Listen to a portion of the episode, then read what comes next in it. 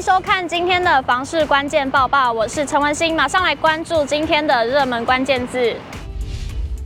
今天的热门关键字：房价实价登录。根据台南市不动产估价师工会最新查价，六都的房价全面下跌。马上来看最新的统计数据。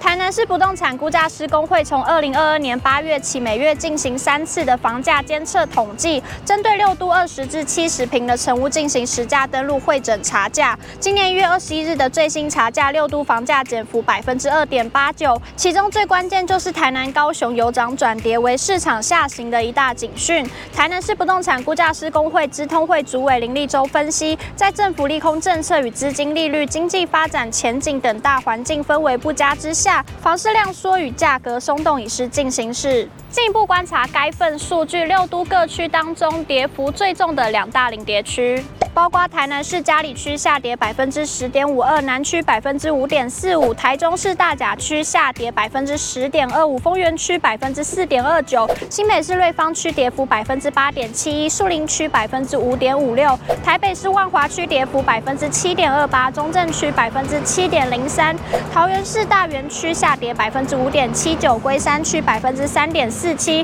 高雄市大社区跌幅百分之五点五六，前镇区百分之五点一六。房市专家消基会董事暨房委会委员张新明表示，除了成交量说造成价格涨跌可能会有明显波动之外，这些区域也多属蛋白区，甚至部分为蛋壳区，才会出现适度的修正。张新明认为，平均地权条例修正案三读通过后，虽然给予预售屋限制换约有日出条款，但受市场氛围较悲观影响下，部分手边物件多的投资客人可能会调节，价格难在拉抬之下，成屋中古屋价格也会受到比价效应。林立洲观察，目前少部分有资金需求或是投资客急于出场，而市场上仍有至少六成出万的卖方仍惜售观望，期待与买方拉锯，导致量缩的情形将持续一阵子，短则三个月，长则更久。购物族应谨慎小心，才不会成为接盘韭菜。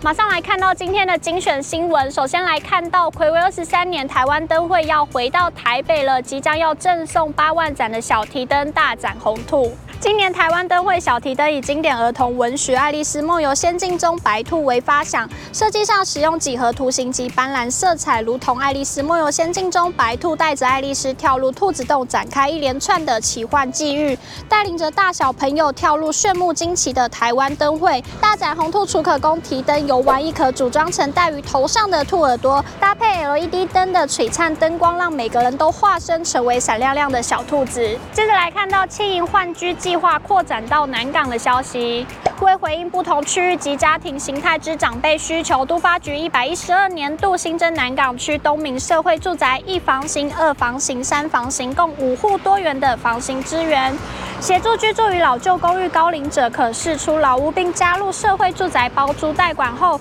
换住。自有电梯设备的社会住宅。今年房市利空因素仍在，再加上平均地权条例有望在年终的时候上路实施，卖方市场逐步可能转为买方市场，房价下修的可能性大吗？全球居不动产情报室总监陈秉成指出，建商撑价几乎撑了一整个二零二二年，以撑待变，无非期待今年上半年能有。总金复苏的可能，但目前看来房市依旧不乐观，预期建商将直接降价救量能，推测最快在第一季末将见首波的明确降价风。今天的买房卖房，我想问有网友提问：买房自住究竟要选择精华区的老旧公寓，还是蛋白区的新大楼呢？有网友回应看方便性，想要机能还是空间？有网友认为，若是以自住不考虑太多，选大楼；以未来性选公寓。想了解更多房市内容，欢迎点击下方资讯栏的链接。如果你喜欢今天影片，请不要忘记按赞、订阅，还有分享，并且开启小铃铛。我们下次再见。